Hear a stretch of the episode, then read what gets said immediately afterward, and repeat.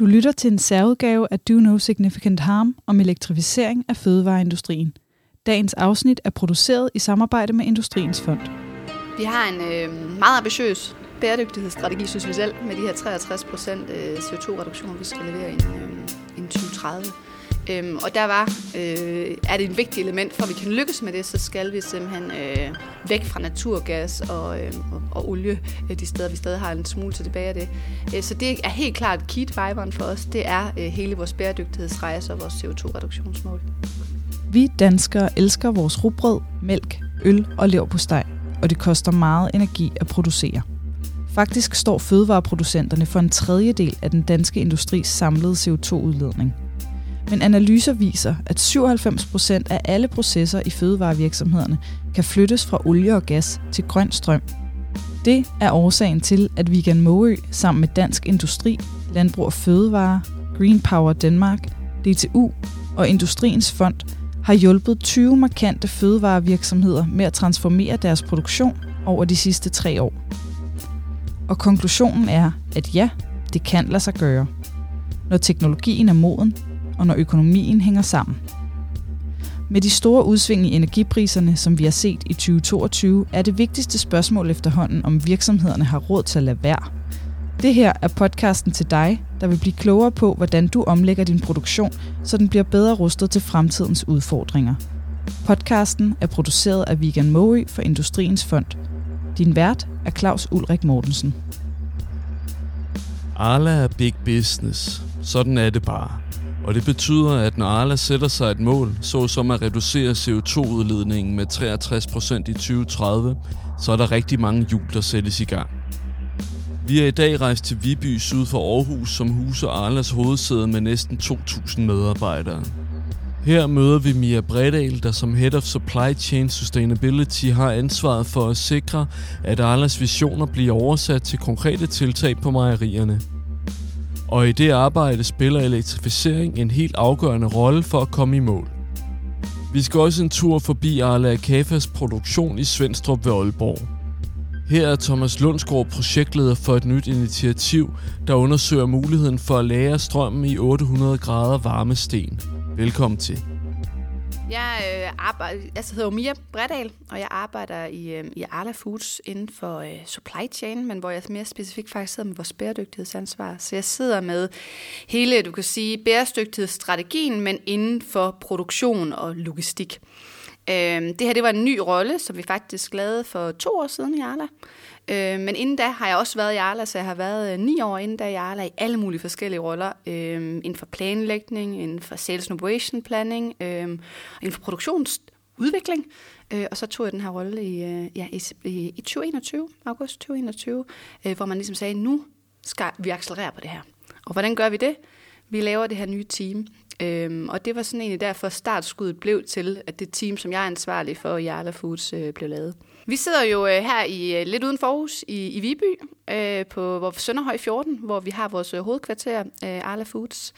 Øh, så det er ligesom der, hvor vi kan sige, at vi har mange af vores centrale øh, globale funktioner siddende. Så har vi kontorer rundt omkring i Europa og i verden, øh, både salgskontorer, logistik og produktion. Men vi har ligesom det her store mekka herude i Viby, kan man sige, ikke, med forskellige bygninger, hvor nogle af os, der ligesom kører på tværs, arbejder fra vi er jo landmandsejet virksomhed, ikke? så det er jo landmændene, der ejer os, og man ved, man har en, en ja, hele dyrevelfærden og alle de elementer, ikke? Øh, og som har altid spillet længe en rolle. Men det, man ligesom, der skete, i, i, øhm, da vi lancerede vores sidste strategi, det var ligesom, en, det blev bare endnu mere central bæredygtighed. Der var ligesom fire hovedelementer i vores 2026-strategi, og hvor den ene af dem var bæredygtighed. Så der begyndte man ligesom at flytte endnu mere fokus fra... Øh, og, eller endnu mere fokus på hele klimadelen, ikke? hvor bæredygtighed eller sustainability er jo rigtig mange ting øh, med sociale elementer, øh, sikre de rigtige arbejdsforhold og alle de her ting, ikke? men hvor det man virkelig kunne se, der blev accelereret på endnu mere, var på klimadelen. Ikke? Vi har en, øh, en målsætning om at reducere vores øh, CO2-udledning med 63 procent inden 2030 øh, på det, vi kalder skub 1 og skub 2 emissionen, så alt det, der er under vores egen direkte kontrol. 63 er tit det, jeg bliver mødt om, hvorfor 63 det er sådan et skævt tal. Øh, men vi har committed os til, til science-based targets, så det her med, at temperaturen ikke må stige mere end halvanden grad. Øh, og derfor er det 63 procent, vi skal levere på vores skub 1 og skub 2. Så har vi en målsætning på vores skub 3 om 30 procent, så det er hele den del, der ligger på vores, vores landmand, øh, som, som er på de 30 procent den i hvert fald mit team har valgt at sige, hvor er det, vi gør først, det er på ligesom vores, øh, vores skub 1 og skub 2, ikke? Øh, fordi det er den, der er inden for vores egen kontrol. Ikke? Det er ikke vores leverandør, vi er afhængige af, eller vores ejer, vi er afhængige af. Øh, og det er den, jeg ligesom også sidder med primært ansvaret for. Så har vi nogle super dygtige folk, der arbejder med landmandsdelen, øh, og virkelig, hvordan får vi det med på rejsen. Vi var ligesom inde og sige, okay, hvordan er det, vi leverer de her 63 procent? Det er meget nemt at gå ud og sige, vi har en 63 graders commitment, men man skal ligesom have noget fundament for at sige, hvordan gør vi det her? Øhm, og der blev simpelthen helt fra, fra vores topledelse sagt, hvordan får vi bygget den her strategi? Og det er så det, vi har været i gang med at sige, hvordan er det, vi gør det? Fordi man skal gøre det fra et perspektiv, hvor man siger, ja, vi skal reducere CO2, men vi skal også gøre det fra stadig være en finansiel attraktiv forretning. Øh, og der analyserede vi alle mulige metoder, vi fandt simpelthen frem til, at er hovedelementerne for at nå vores 63% mål, også fra et, et lavest kost, altså et, et lavest omkostningsperspektiv, det var gennem elektrificering. Mm. Så det, det var ligesom, vi var inde og analysere en hel masse ting med... Øh, øh, prøv at sige, hvordan er det, vi, vi, vi får ja, vores, alle vores 60 mejerier og vores logistikorganisation med på de her 63, jamen det er gennem elektrificering, men også selvfølgelig energieffektivisering. Øh, hvordan er det med modellen? Hvordan når vi laver alt det data crunching på vores mejerier? Hvordan tror vi, vi kan lykkes med det? Øhm, og det var vi meget klar over. Nu er vi så ude at besøge alle vores mejerier og sige, passet vores strategi, så passet det, vi tror, der kan lade sig gøre, også med det, vi ser i realiteten. Øh, og der har vi været ved, øh, i, sidste år var vi på seks mejerier, vi er i gang med seks nye mejerier nu, så vi tager ligesom sådan en, en, en, en gruppe af mejerier, hvor vi ligesom siger, hvordan er roadmap Hvordan er rejsen for det mejeri til at nå det? Men hele tiden med det her mindset omkring elektrificering, energi og effektivisering i baghovedet. Og så er der nogle ting selvfølgelig, som måske ikke giver mening at elektrificere eller energieffektivisere, og så er der nogle af de andre håndtag omkring andre alternative energikilder, vi så kigger ind i. Men de første hovedting, vi altid tænker, det er faktisk elektrificering og øh, energieffektivisering. Det vi i hvert fald er blevet meget klar for os, når vi har rullet den her man kan sige, verificering af strategien ud med mejerierne, det er, at man ikke finder en løsning passer til alle. Øh, det er meget, meget vigtigt, at man tager ind til betragtning og siger, hvad er det for nogle muligheder, der er? Det kan både være landeafhængige muligheder, det kan også være lokation- eller produktionssetups muligheder, der gør, hvordan er den smarteste måde at reducere CO2-udledningen på det mejeri. Og det er derfor også de eksempler, som vi har kørt nu med DP og KAFA, det her med, at man faktisk får en indsigt i forskellige typer teknologier, til at nå nogle af de samme mål. Øhm, selve varmepumpedelen er jo et af de ting, vi virkelig ser som løsningen på også lige nu og her, måske lidt mere en af kortsigtede, der kan give os en masse øh, hjælp til at nå vores CO2-udledningsmål. Så det er en af de ting, vi virkelig ser som en stor øh, håndtag til at nå vores, øh, både vores CO2-strategi. Øh, og det er ikke kun på, på DP, hvor vi nu har set eksempler, det er også det, vi ligesom ser som et initiativ. Så vi fik virkelig en, en, en stor skala øh, mulighed øh, og undersøgelse med, med et stærkt hold til at undersøge, hvordan gør man det her, fordi det er jo bare meget mere komplekst, end bare lige at sætte en varmepumpe ind. Der er en hel masse ting, man skal tage hensyn til. Tager man det termiske lager på, øhm, øh, på, på KAFA, så er det jo også noget igen omkring, hvordan er det, vi kan gøre det finansielt attraktivt at lave hele CO2-rejsen. Så jeg ser rigtig meget også det her med, hvordan man, man forskyder behov og taber ind i øh, elmarkedet på tider, hvor at, øh, det er finansielt attraktivt at gå ind og bruge strøm, ikke? eller kan lære noget, indtil man, har, man skal producere. Ikke? Øh, så det gav nogle, nogle nye øjenåbner for os, i forhold til, hvordan kan vi faktisk nå de mål, vi gerne vil. Næste stop er syd for Aalborg hos Arla Kafa, der producerer tørret mælkepulver.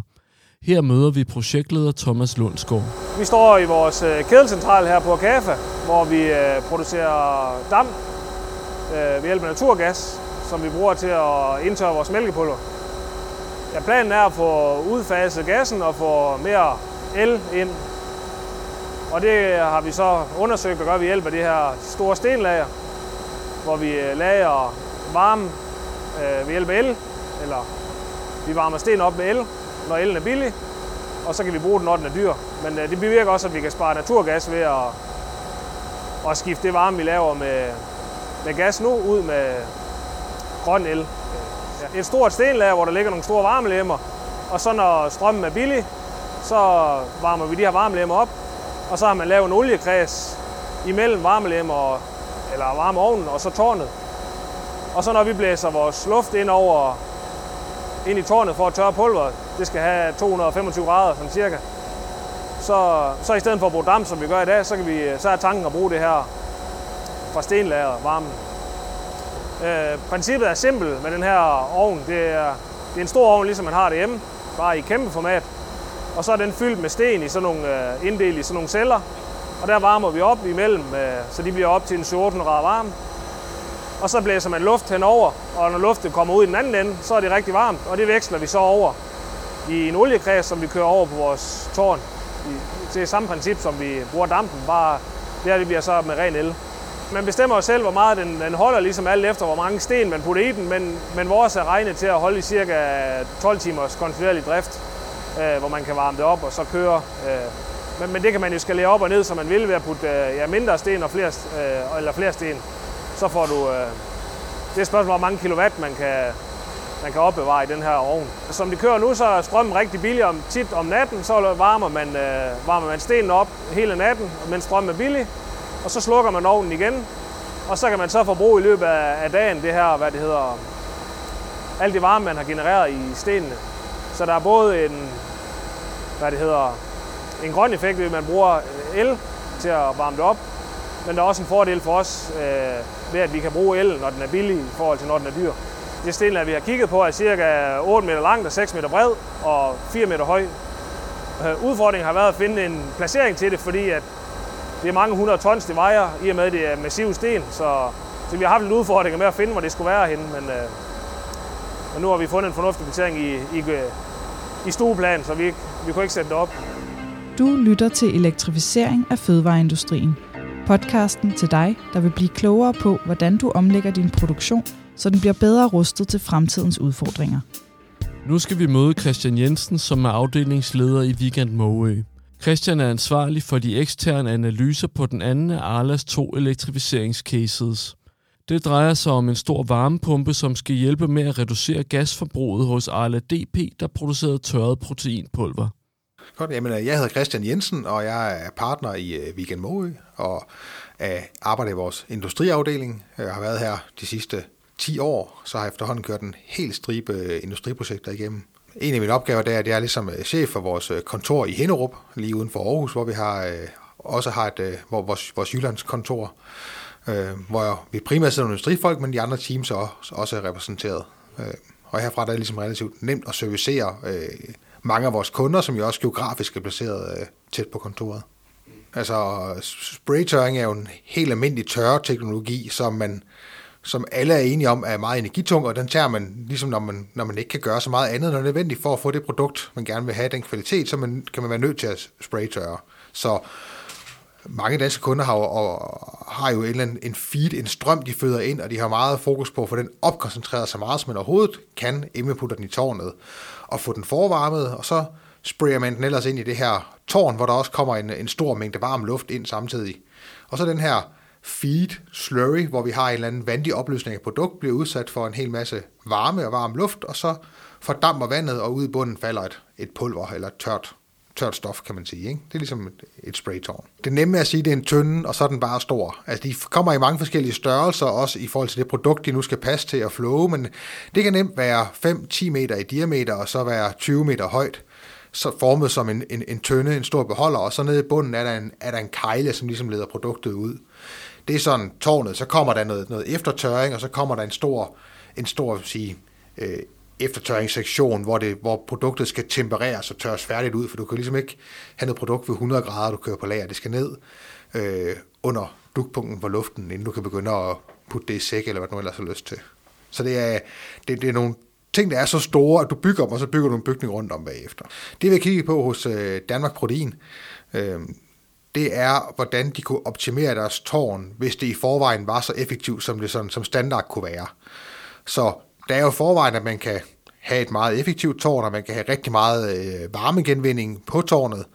Øhm, så vi har sagt, jamen lad os tage udgangspunkt i, at tårnet er så godt, som det kan være, hvordan kan vi så dernæst lave en ele- ele- elektrificering af tårnet? Så det er ligesom udgangspunktet, og, og, og pointen var, at man laver noget varmegenvinding og noget, øh, relativt noget gratis forvarmning af, af fødeluften op til en, det kan være en 40 grader måske, og sige, hvor langt kan vi så tage luften derfra og varme den op med en varmepumpe. Øh, man kan sådan set godt bare sætte øh, elstav ind og varme luften hele vejen op til 180 grader. Det er bare frygteligt dyrt, øh, og dermed ikke øh, noget, der kan svare sig.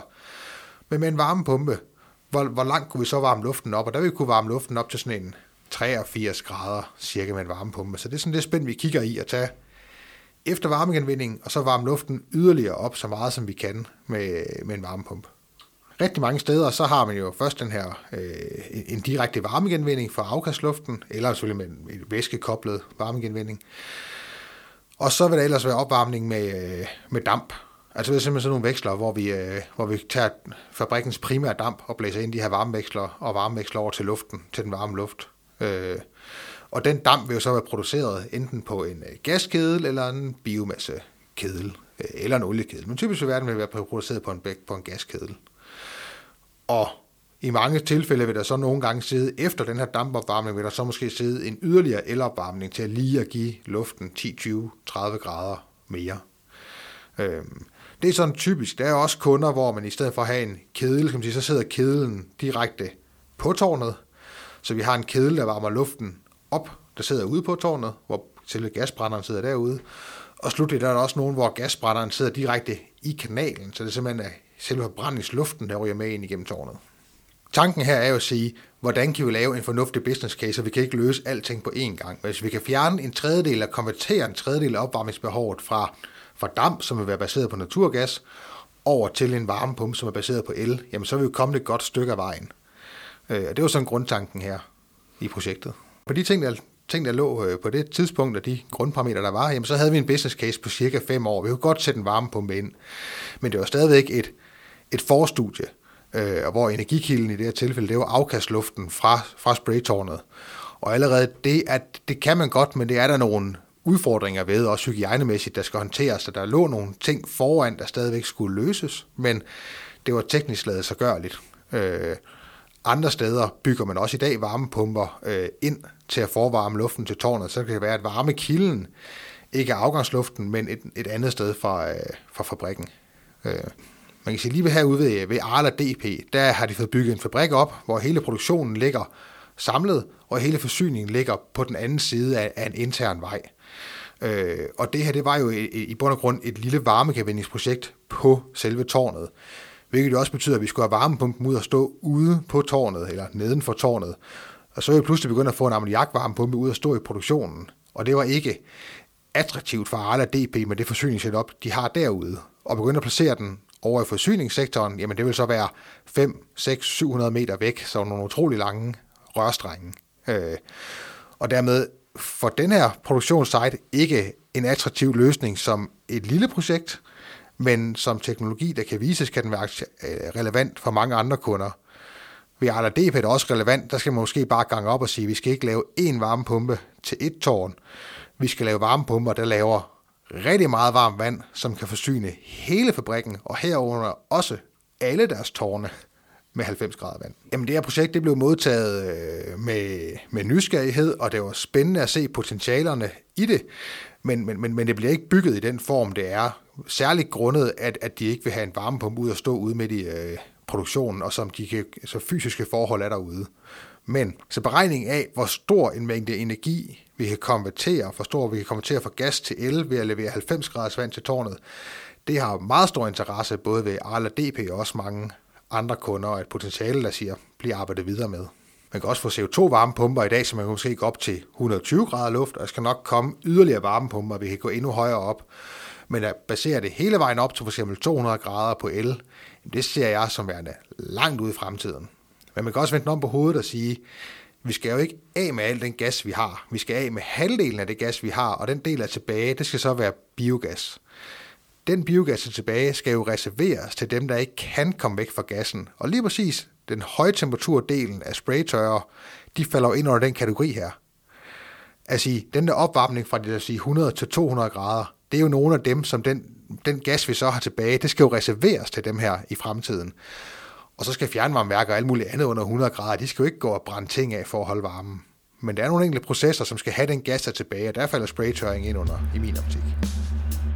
Tilbage i Arles hovedkvarter i Viby forklarer Mia Bredal, at man stadig er i færd med at undersøge, hvordan de to konkrete projekter skal tænkes ind i Arlas overordnede strategi.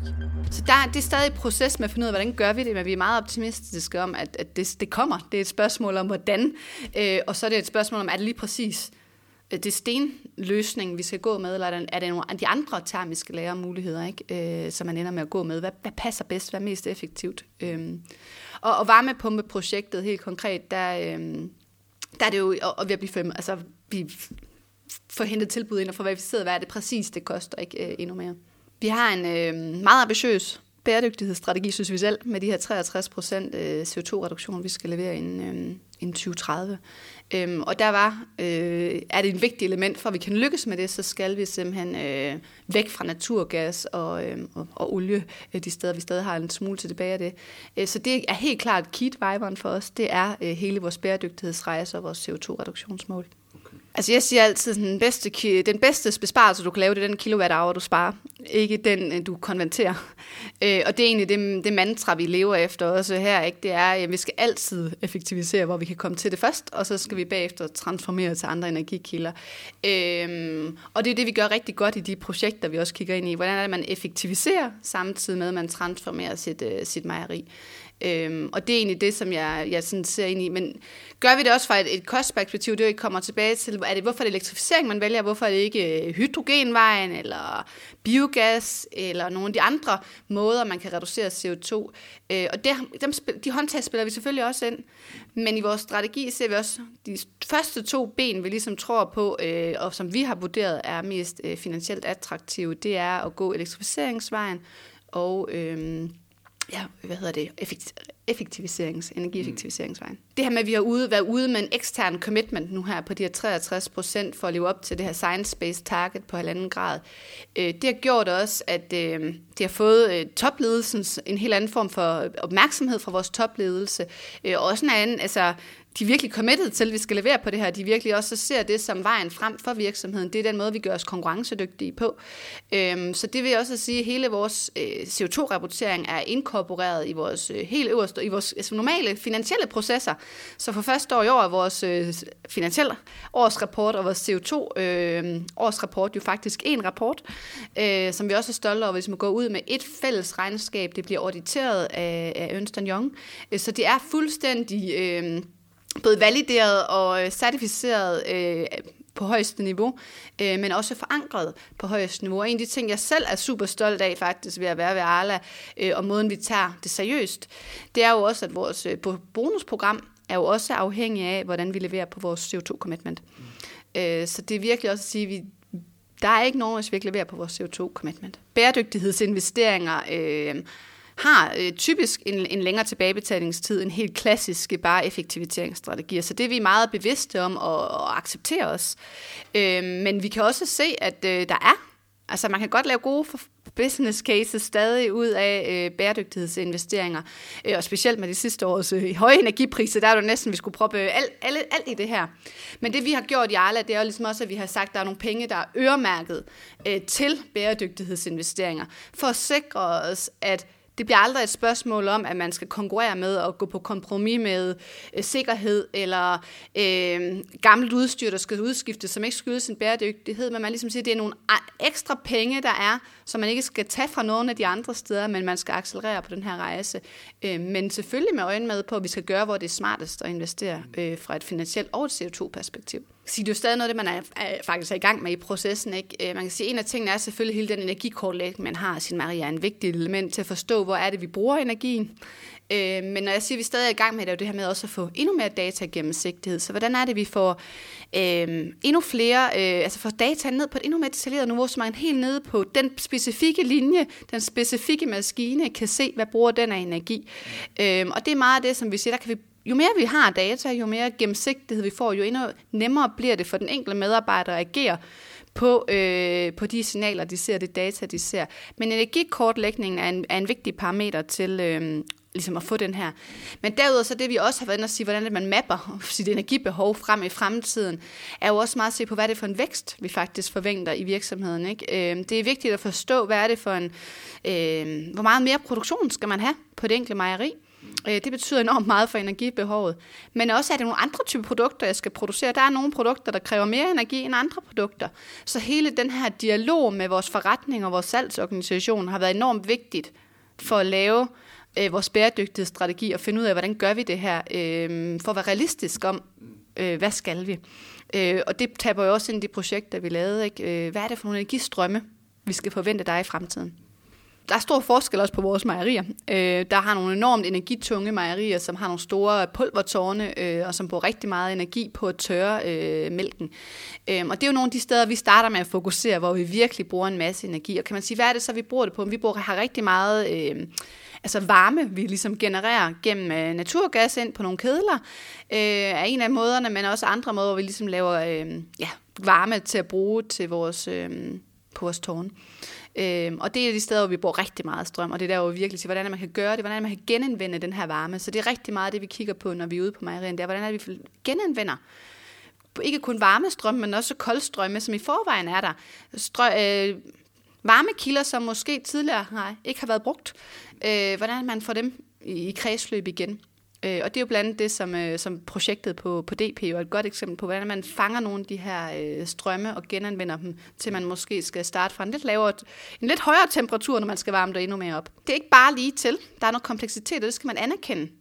Og det betyder også, at det er enormt vigtigt at dele læringer så det er virkelig noget, det vi har blandt det, man læringer på tværs, ikke kun internt mellem vores mejerier, men faktisk også med forskellige partnerskaber. Så hvordan er det, man timer op med de rigtige folk i branchen, øh, eller leverandører? Hvordan er det, man laver de rigtige partnerskaber med leverandører? Fordi det er komplekst. Det er ikke bare nødvendigvis alle steder bare just go do it.